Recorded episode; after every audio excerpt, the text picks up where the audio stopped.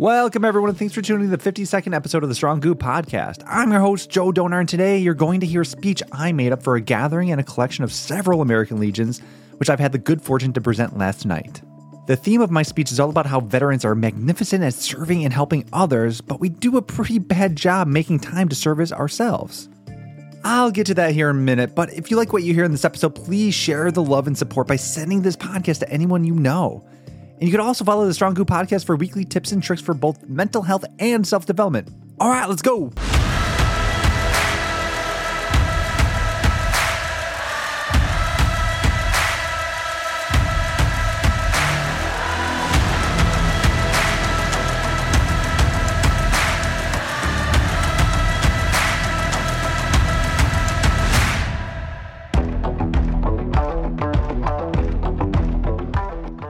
How's it going, everyone? I know some of you know me, but I'm sure most of you don't. So let me quickly introduce myself to you. My name is Joe Donar. I am one of the owners of CrossFit Kakua, which I opened up here in Geneva back in 2016, and was actually the second gym I've opened. The first one being CrossFit Iron Flag in 2013, which is still in Westmont. Before opening any gyms, though, I spent four and a half years in the Army while being stationed at the 235 Infantry Battalion at Schofield Barracks, as I was assigned to their HHC recon platoon. After spending 27 months deployed, along with countless training operations, I got the hell out and went back to school, especially since the military paid for my college tuition and even paid me to go to school. So why not? And it gave me an opportunity to get my bachelor's degree in kinesiology and then my eventually a master's degree in exercise physiology. After I graduated, I've held jobs as an exercise physiologist within a corporate setting and was even at one point an Elmhurst University adjunct professor for their exercise physiology course and lab. To say the least, I have a passion for helping people live their healthiest lives while pushing them to become the potential they already are. What I've come to realize is that the environment in which we put ourselves in is a crucial element for our improvement and self development. This is why a sense of community is super vital for our success. It is a collection of like minded people who are coming together to form the relationships we need in order to lay down the foundation for our health and care. And so, over the course of my 10 years of creating and nurturing this space for communities to grow within the gyms I've built, I've noticed firsthand the severe importance of having an awesome communal space full of friendly and supportive people, just like any American Legion post. And I'm pretty positive that each Legion, just like my gyms, provides a sense of purpose, and the communities we hopefully attach ourselves to will help us extend our reach while we find a cause that is bigger than any one person. These type of communities bring people together for a higher sense of mission, and that is really hard to find on your own. And something amazing I've recognized while working with Brian and Noonan here at the Geneva location, and even what I saw during my time spent in the Army, is the capacity and the willingness each veteran has to serve for her or his community. And the thing is, we usually care very deeply about the communities we choose to engage in. And most veterans put the needs of others before the needs of their own, always helping out when we can while constantly going above and beyond what is typically expected. And just like nurses or teachers or police officers or firefighters, veterans are givers. We just naturally give ourselves so completely to the cause, as long as we believe in it. We love to give our energy as we pour from our cup as we attempt to fill others, by sharing what we have with the brothers and sisters we are fortunate enough to call our friends and family. Here's the rub though this is both a blessing and a curse. Because the bad thing about being so friendly and helpful is that more often than not, we run ourselves into the ground since most veterans don't know how to take care of the cars we drive, which are the bodies we move.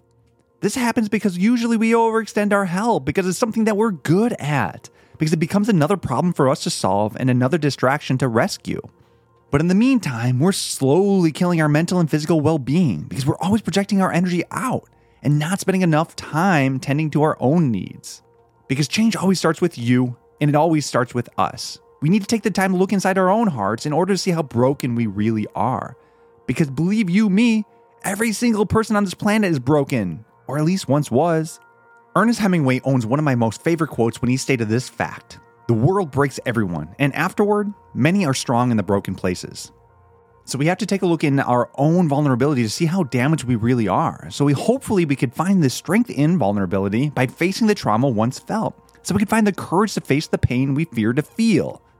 And to do that, we start by caring about the bodies that provide us with the capacity to serve. If not, well, we'll avoid all those check engine lights in our cars, which are when we say, man, my back hurts, or ah, geez, my shoulder kills. But then we usually just ignore the issue by continuing to do the things we always do. And we never end up getting around to repairing those check engine lights because now, well, we've gotten used to having them on all the time. And seriously, it's not that bad. I'm tough, you know? So the real question here is how do we begin to service ourselves? Well, it's when we find the compassion to prioritize our needs before the needs of others so we can make the time to fix what is broke. Because we're all broken physically, but more importantly, we're all broken emotionally. It is said that self compassion is simply giving the same kindness to ourselves that we would give to others. We just have to remember this concept and apply it towards our self care on a regular basis. And for me, I practice this regularly by believing my body is a tool to help me serve and share. And it is my responsibility to take good and proper care of it. Well, at least most of the time. With all the decisions I have to make or want to make throughout each one of my days, I always have to ask myself is this action from this decision I'm about to make sharpening the blade of my tool, or am I just dulling it? And we could dull our blades through our acts of addiction, such as alcohol, cannabis, gambling, sports, guns, politics, or even Portillo's chocolate cake, which is oh so good. Or do we sharpen our tool with good decisions by choosing to exercise even after a long day at work? Or how about maintaining a clean diet, going to bed on time without distractions, walking out in nature, giving more than we get, or just taking the time out of our extremely busy days to chill out without being guided by our senses and just breathe without thought? And actually, I do have a quick question for all of you, my own little thought experiment, if you will. Honestly, now, how many people here are in some sort of pain or possibly dealing with a nagging, reoccurring injury? Okay, now here's another question for all the people that just raised their hands. How do you manage the pain you're experiencing? Do you numb it? Do you ignore it? Or do you fight to fix it? And I guess why I'm bringing this up and what I'm really trying to say to each and every one of you today is that we need to do a better job serving ourselves so we then can continue to support the needs of others more effectively. And if we can mend our broken pieces and start putting our body back together again, we'll be on the right path on doing what was done. Because we have to start healing our broken bodies before we can tackle and change our broken psychology. If not, we will forever be distracted by our pain. And if this goes on long enough, we will slowly continue to suffer, causing us to be more angry and agitated. And we seriously don't want this to occur because it will turn us into old, prideful curmudgeons. So here's my challenge to you and your takeaway for tonight. I dare you, I double dog dare you to work on yourselves every day for the next week. And this doesn't mean pull a Goggins and sign up for the hardest race imaginable. I've been there and I've done that. And let me tell you, it only leads to more suffering, ultimately causing more damage that is really hard to undo since it reinforces improper behavior because we end up just conducting the hurt we're used to feeling. This is why marathoners run a lot of marathons. They get really good at numbing the pain as they dig the hole deeper. And I guess what I mean is this I want you to find your pain, either physically or emotionally, doesn't matter. Find your pain and then stay in it, embracing it, learning from it, so you can finally understand how to release it so you don't have to carry that baggage around anymore. And the cool thing is, the moment this happens, when the love in our heart weighs more than the fear we hold it inside ourselves, is when we officially become stronger than the pain rising above our own self limitations, so we can truly become the heroes we were born to be. All right, guys, that's it. The song I'm attaching to this episode is called The Wrong Side of Heaven by Five Finger Death Punch.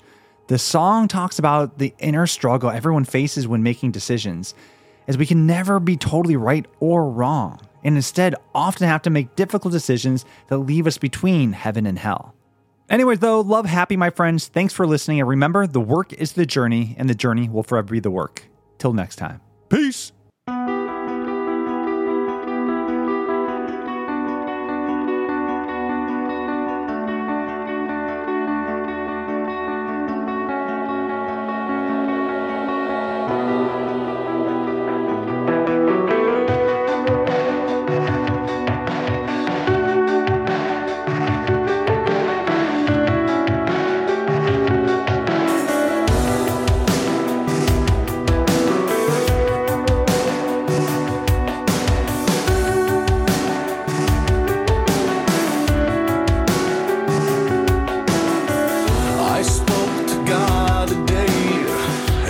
said that she's ashamed.